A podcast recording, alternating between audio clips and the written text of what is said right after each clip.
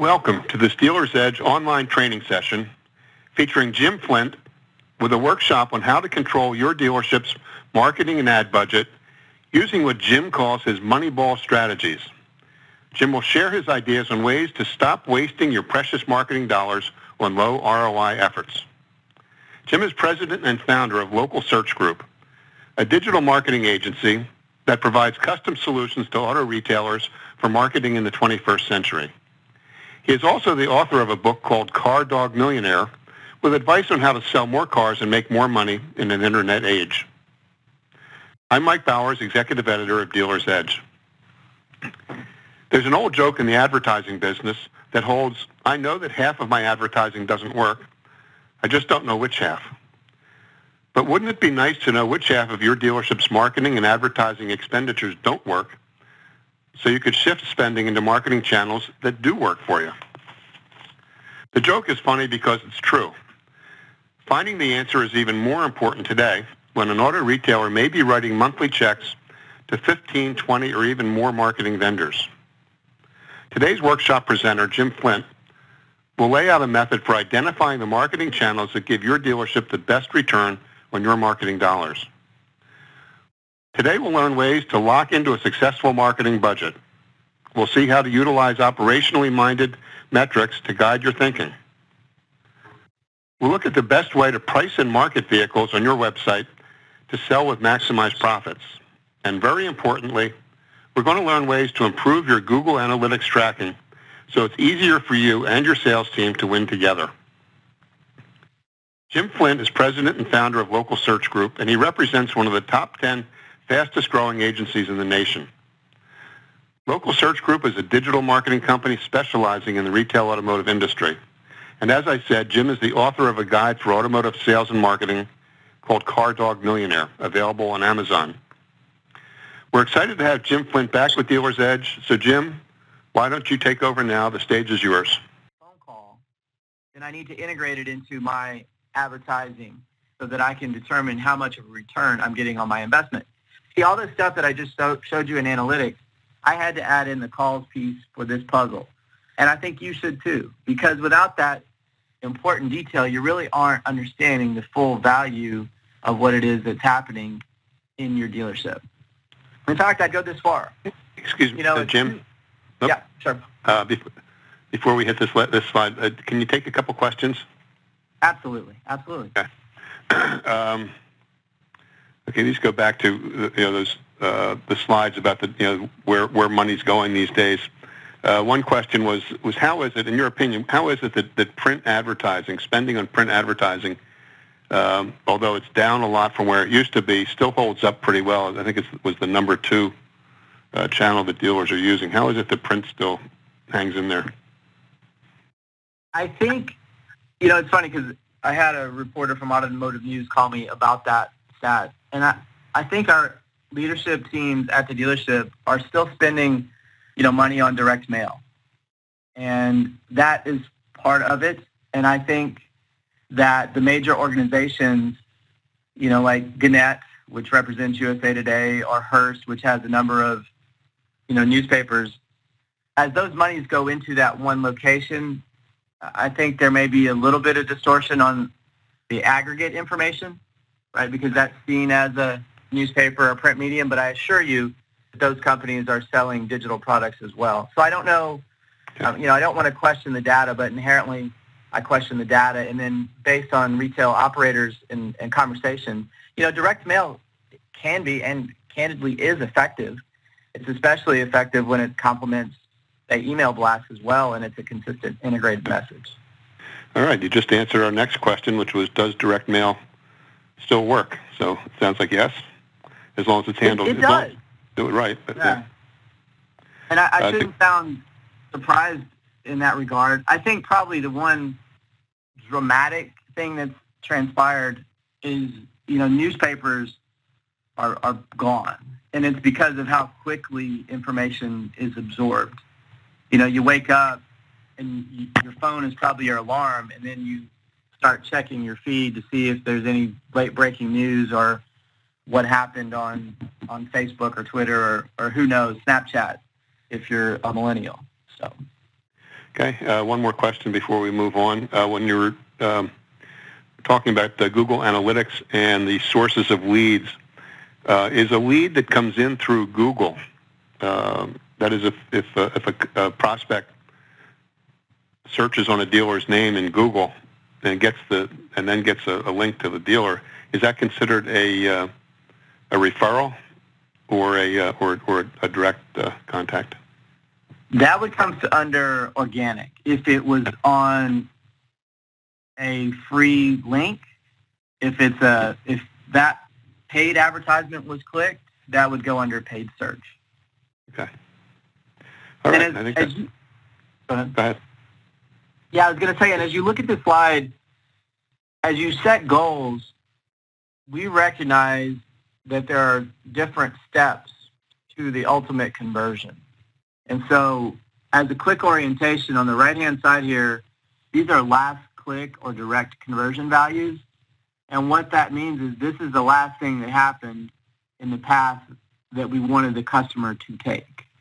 And so if the path, in this case, to keep it simple, was a form fill, right, they may have come in through other places along the way.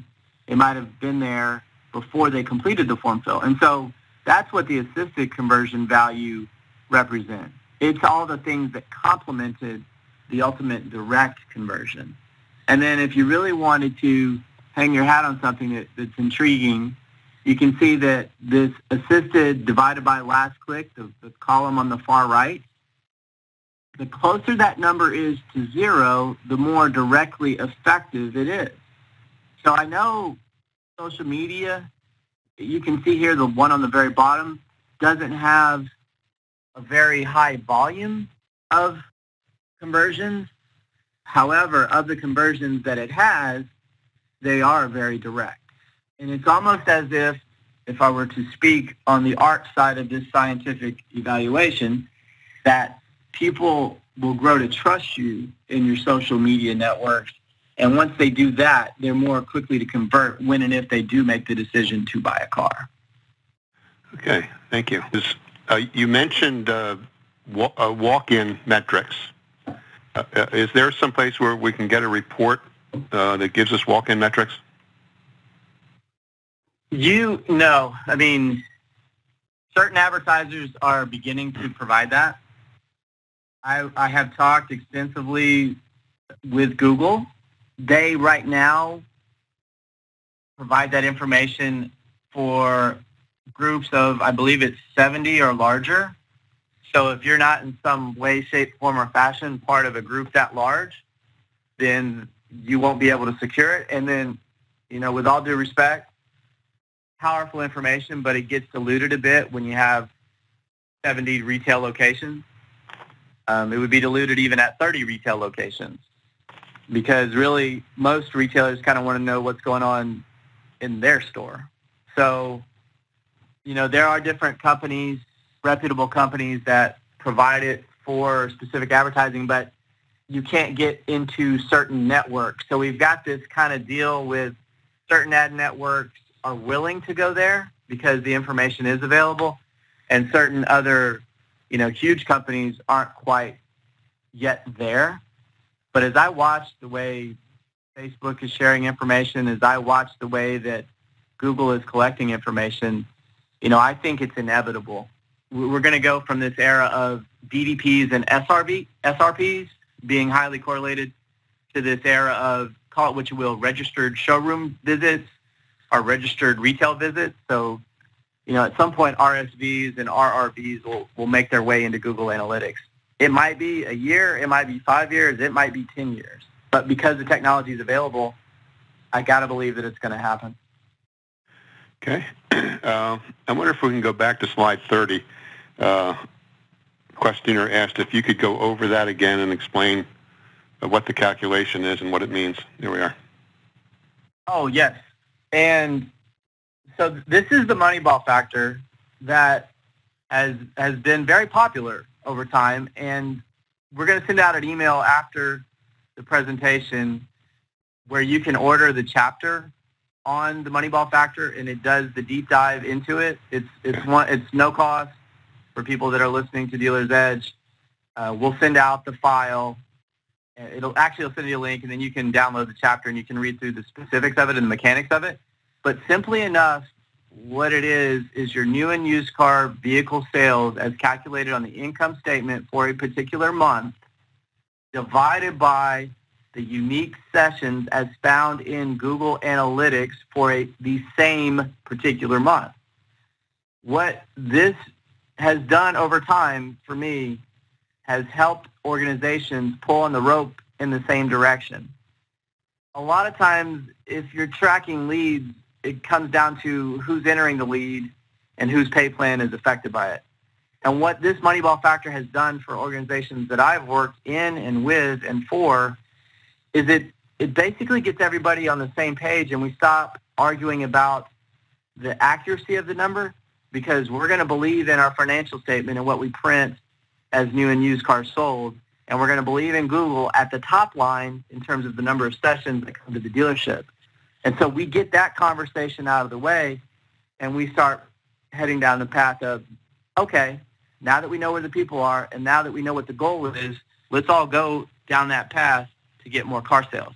And as a dealer principal or a general manager who's paid on net, you're going to want to take a look at this number specifically and then tie it back to the profitability of your dealership. And you're going to find a sweet spot for your store in terms of what's the right number. Some some locations you have a tendency to make more money at at 2.0. Other locations it's 1.2, 1.5. More often than not, if you're down at 0.8 or 0.7, you're probably advertising a little bit more than you should in what is otherwise a slow retail month.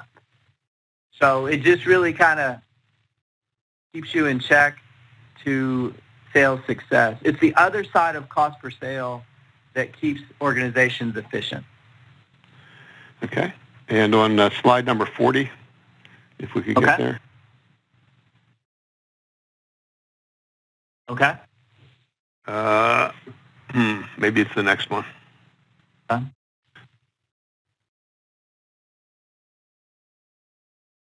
This is the Facebook section. Yeah, well, that's okay. Let me just ask the question then. Uh, you use the uh, uh, the uh, something called TRP. Uh, what is what is a TRP? Okay. Uh, I'm going to get to the questions page. Uh, TRB, TRP is a targeted rating point. So a TRP and a GRP are the same thing. A GRP is a group rating point. They're often used interchangeably, just like PPC and SEM are used interchangeably. PPC is pay-per-click, SEM is search engine marketing. And probably the only other acronym that I hit, and goodness knows we love our acronyms in the in the automotive space and the advertising space, would be the VDP and SRP. I, mm-hmm. I said the VDP one several times, so I won't say it again, but the SRP one stands for search results pages. And the difference between the two, the search results page has, for example, all the Honda Accord that you could want to buy. It's when you click down into the specific Honda Accord that it is that you want to look at, that you've gone from a search results page with 25 cars down to the vehicle display page with one car. Okay. All right. Uh, that looks like the end of our question. I'd like to thank all of you for attending today. Uh, as always, we know it's not easy to take time out of your dealership day. Um, I guess especially at the beginning of the month, but we appreciate you taking that time and spending it with Dealer's Edge and with Jim Flint. I'd like to offer special thanks to Jim Flint uh, for taking his time today to share his expertise and experience with us uh, and for taking the time to put today's workshop together. Jim, thank you very much. Thank you. And- Thank you for having me. And with that, uh, I'm Mike Bowers with Dealer's Edge, and we hope you can join us for our next workshop.